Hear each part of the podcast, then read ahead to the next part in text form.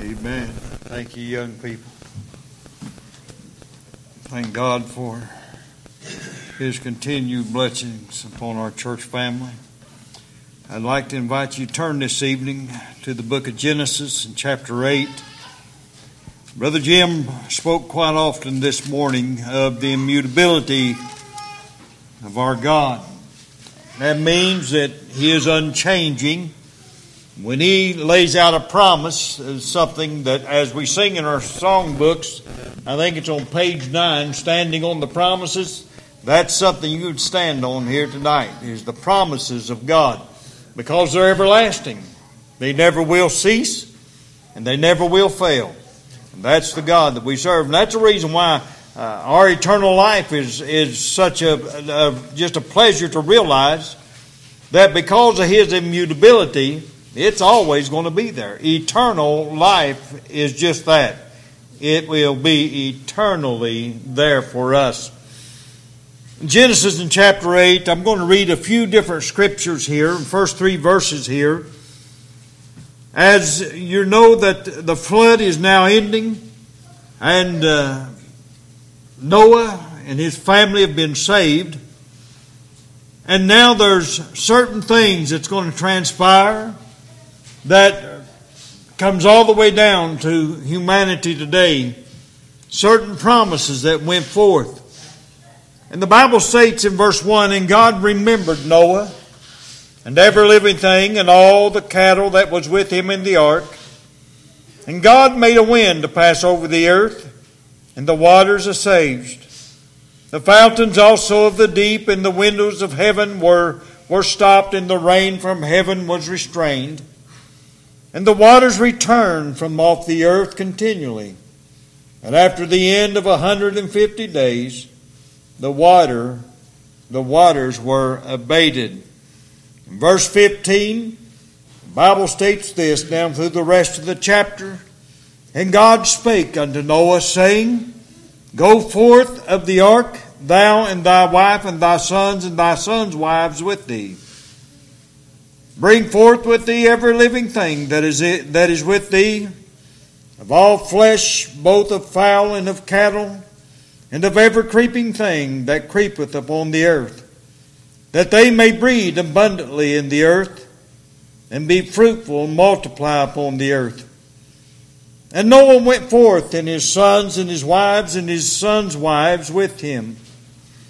Every beast, every creeping thing, and every fowl, whatsoever creepeth upon the earth, after their kinds, went forth out of the ark.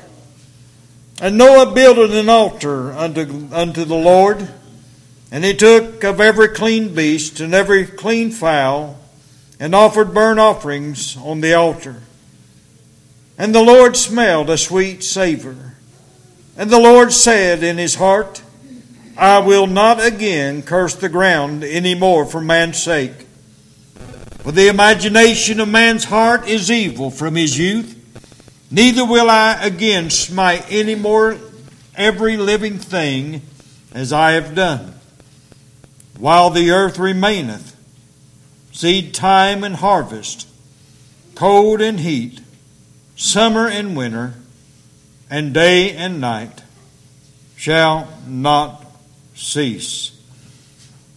I want to bring a message tonight to Noah's worship and God's sign.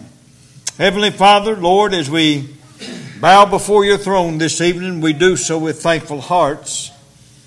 We thank you, dear God, for the everlasting promises that are to thy children. Lord, we thank you that you've given us the promise of eternal life. We thank you, O God, that you've given us the promise of forgiveness without any condemnation to those that are saved in Christ Jesus. Lord, I pray that you will move upon this congregation tonight. Help us to reflect upon the blessings and the benefits that come to the child of God, to the faithful and obedient. Lord, I pray that we will see, even within the life of Moses and his family, that obedience is the best way to go. Lord, I pray that you'll watch over us, you'll bless You'll bless the evening. I pray, Lord, that when we leave this place, that we'll all be that much more satisfied for being here. Bless us tonight. Forgive us our sin. In Christ's name, and amen. The Bible states in Genesis 9 and 13, I did set my bow in the cloud, and it shall be for a token of a covenant between me and the earth. Brother Jim brought out the lessons this morning, and I was thankful for that because I thought, thought for a little while he was going to be bringing the message, his lesson upon what we were preaching on completely. But Brother Jim brought out that lesson this morning on the immutability of the God of heaven which we serve. The covenants of promise that he lays out are for generation to generation. They never will cease. That's one of the things that you and I can be thankful for tonight. In Psalm 95 and 6, we see this, O come and let us worship and bow down. Let us kneel before the Lord our Maker. You know, as Noah and his family left the ark, that's exactly what he done. He bowed down and he worshiped the God of heaven for all of his benefits. As with Noah and his family, we too have much to be thankful for and much to worship our God in heaven about. In tonight's lesson, our, our children as well as us adults, we will see how Noah was compelled to worship God based upon God's graciousness for delivering his family as well as himself from the wrath of an almighty God. As we contemplate our own blessings and God's grace in our lives, I want us to consider what God has done in each and every one of our lives. I want us to, in response, to make a mental note of what all God has done for us. We need to be ready to give honor and worship Him for all His goodness, according to all His greatness before us. There is no greater benefactor than Jehovah God of heaven. And He and He alone is worthy of all glory and honor and praise for all the great things that He has done on behalf of His children. So, first of all, tonight, as we look at this, I want you to know what God shows here in verses 1 through 3 of Genesis and chapter 8. The Bible says that God remembered Noah. We serve an uh, omniscient God, one who is not forgetful, one who is all knowing, one who remembers all things. God remembered Noah. God never forgot about him. He never left Noah alone. Although, as I, I believe Brother Jim even mentioned this this morning, there's times when we think we're all alone.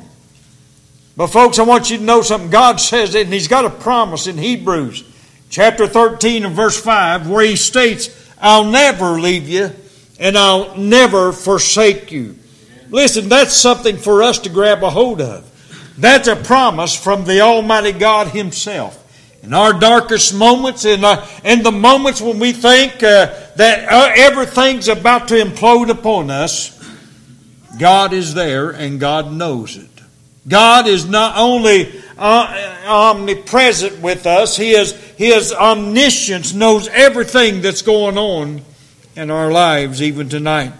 So I'm thankful that God never forgot me. Amen. I'm thankful that when when in, in eternity past, when God the Father, God the Son, and God the Holy Spirit came and, and, and with, a, with a plan in a foreknowledge, in a foreknowledgeable way, he knew each and every one that was going to be saved. He didn't look down through time and seen those that were going to do miraculous works who were going to be good and, and, and chose them unto salvation. No, he chose us in spite of what we were and what we were going to be. That's salvation. Listen, God never forgot me. Not in salvation, not in preservation, not any way has God forgotten his children.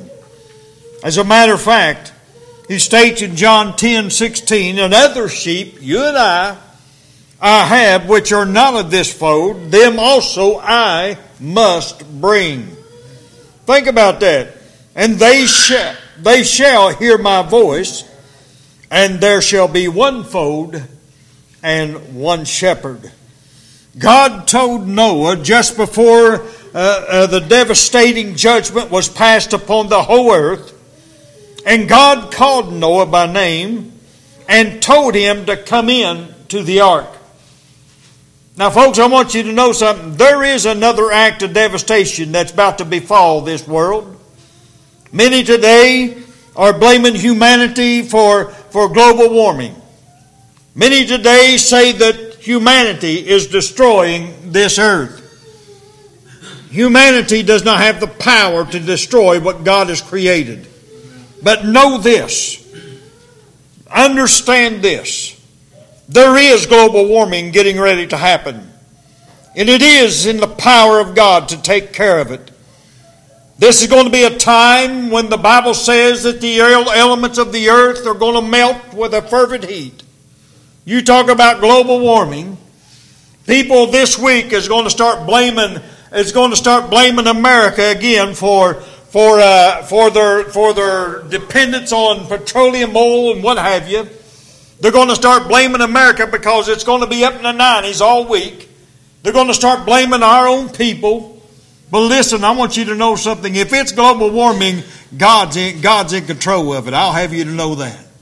You're not going to take God's glory. When God says, I will destroy the earth one day, and that's exactly what He meant, and that's exactly what He's going to do.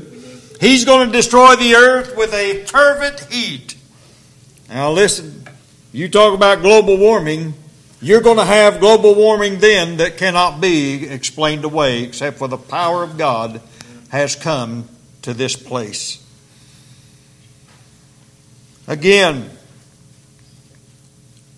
Noah was called by name, just like you and I were called when we were saved by God's amazing grace. You know, I've heard people say, "Well, I really, I really don't like my name.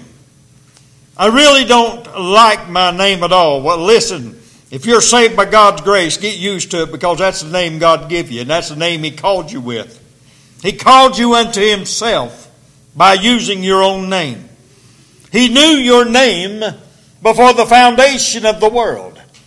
He understood you as an individual before the foundation was even formed. Before creation even came about, you were on his you were on his mind, and I, I mean, I just stand and I think about that, and I stand amazed at the omniscience and omnipresence and omniscient power of the Almighty God of heaven. We should bring our worship to God. We should praise Him for salvation's sake. We should praise Him for His keeping power. God is faithful to us, His children. In Deuteronomy chapter 7, if you'll look at that with me for just a moment, Deuteronomy and chapter 7.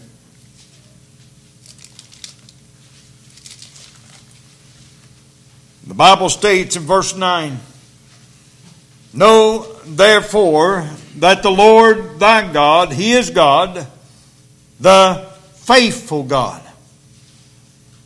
which keepeth covenant and mercy with them that love Him and keep His commandment to a thousand generations.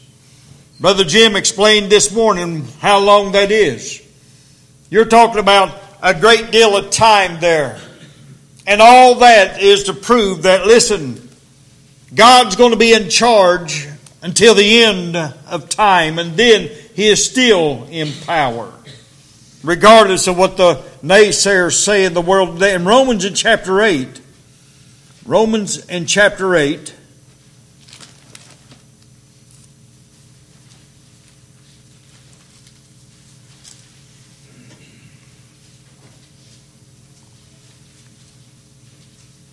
We're talking about the God of heaven, how his omniscience is in charge of our lives. Verse 31, the Bible says, What shall we say to these things? If God be for us, who can be against us? He that spared not his own son, but delivered him up for us all, how shall he not with him also freely give us all things? Who shall lay anything to the charge of God's elect? It is God that justifieth. Who is it that condemneth? It is Christ that died, yea, rather that is risen again, who is even at the right hand of God, who also maketh intercession for us. Who shall separate us from the love of Christ? Shall tribulation, or distress, or persecution, or famine, or nakedness, or peril, or sword? As it is written, For thy sake we are killed all the day long. We are counted as sheep for the slaughter. Nay, in all these things we are more than conquerors through him that loved us, for I am persuaded that neither death, nor angels, nor, nor principalities, nor powers, nor things present, nor things to come, nor height, nor depth, nor any other creature shall be able to separate us from the love of God which is in Christ Jesus our Lord. Just like Noah, we too can rest in God's faithfulness. We can praise Him for His providential care over us. Just as I spoke this morning about Brother Manuel and his situation Saturday a week ago. God's, God's providential care kept that man exactly where he needed to be. That's all you can say, folks. He was on the way ready to go home, and things were changed. You know why? Because God had a plan for that man's life. God had a plan to, to preserve that man's physical life, and it was going to happen. And he did so, and he used the plan that he had devised. It's only by God's amazing grace that we too have been saved, and we will be spared the wrath to come in a day yet, a day yet in the future. Now, secondly, I want you to look at this. We come to know a sign from God. In Genesis 9, if you want to back up there for just a moment, I, I do not relinquish this sign to nobody. I know there's a, a group of individuals today in this world who are using this sign as their sign, but I want you to know this is God's sign to God's people. It's God's sign to, to the rest of the world that I am, I am. That's what he's saying here. And this is a sign that he, that he gave uh, to Noah in that day in verse 8 of Genesis 9. The Bible states this And God spake unto Noah and to his sons with him, saying, And I, behold, I establish my covenant with you and with your seed after you, and with every living creature that is with you, of the fowl, of the cattle, of the every beast of the earth with you, from all that go out from the ark to every beast of the earth. And I will establish my covenant with you. Neither shall all flesh be cut off any more by the waters of a flood Neither shall there any more be a flood to destroy the earth. And God said, This is the token of my covenant which I make between me and you and every living creature that is with you for perpetual generations. Now, the word perpetual there is for all generations to come thereafter. Now, think about that. Verse 13, he says, I do set my bow in the cloud. And it shall be for a token of a covenant between me and the earth. And it shall come to pass, when I bring a cloud over the earth, that the bow shall be seen in the cloud. And I will remember my covenant, which is between me and you and every living creature of all, the, of, of all flesh.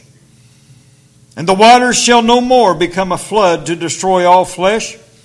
And the bow shall be in the cloud, and I will Look upon it that I may remember. Now, this is not a God who's forgetful, but it, it, what he's saying here, this is what I've done.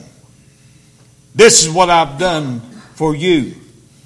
He says, And I will remember the everlasting covenant between God and every living creature of all flesh that is upon the earth. And God said unto Noah, This is the token of the covenant which I have established between me and all flesh that is upon the earth. We can rest assured in the promises of God. Every time we look up and we see a rainbow, we are assured that God will never destroy the earth again with a flood. God always keeps His word. Here a little while back, what was it, Vacation Bible School, we had the, the double rainbow out front here. everybody, everybody stood amazed. It was one of the brightest rainbows I reckon I've ever seen. A double rainbow at that. And as you looked upon that, there, there, couldn't, there could not have been a moment in your thought process, if you were saved by God's grace, that you didn't go back in time and think about what God said in the clouds. The promise that God said will be for all time, for perpetual ages. That's a promise that He's ever kept. And He will never go back on His word. I believe it's in the book of Malachi. If I wrote this down right, Malachi 3 and 6, where the Bible says, For I am the Lord, and I change not. Folks, that's the good thing about the God that we serve. When you come to your salvation, and He says it's eternal salvation, and you've got a promise from God with the blood of Jesus Christ written in the book of heaven, you know that, listen, your name is there because God has promised you eternal life, and it can never be taken away. I don't know about you, but that makes me feel a whole lot better about my life to realize that regardless of my situation, regardless of my of my uh, of my life, listen, I know that I'm saved by God's amazing grace.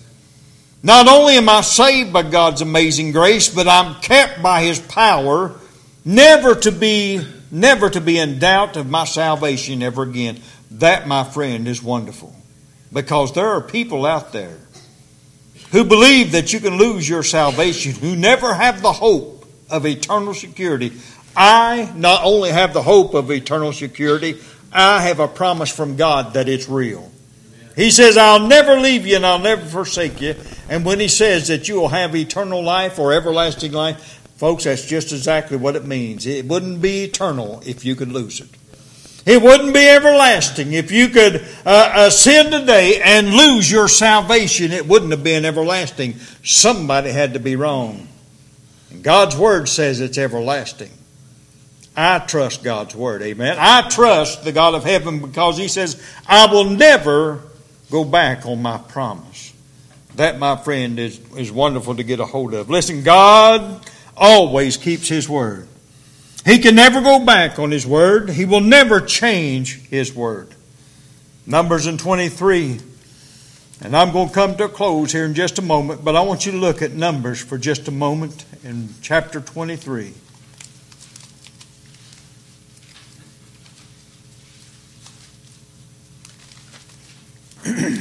look at verse 19 with me. Numbers 23 and verse 19.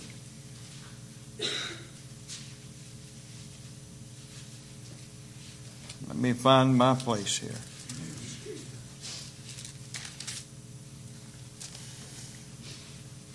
God is not man that he should lie. Folks, I'll tell you, just like that, a person will lie to you and not bat an eye. I had an individual lie to me not too long ago, and I mean, buddy, I, I'm pretty naive, I reckon. And I tend to trust just about too, too many and too often. This man lied to me flat out. He lied.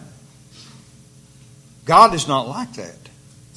God says here, now look at this God is not a man that he should lie, neither the Son of Man that he should repent? Hath he said, and shall he not do it? Or hath he spoken, and shall he not make it good? Folks, God is immutable. In other words, He's not changing or not able to be changed. I think Brother Jim read this this morning, uh, if I'm not mistaken, in James in chapter 1. I'll go over here and look at this. I know that he went over to the book of James. I'm pretty sure we was right here. In James chapter 1 and verse 17, the Bible states here, Every good gift and every perfect gift is from above and cometh down from the Father of lights, with whom is no variableness, neither shadow of turning. It, it's not even possible for God to change his mind.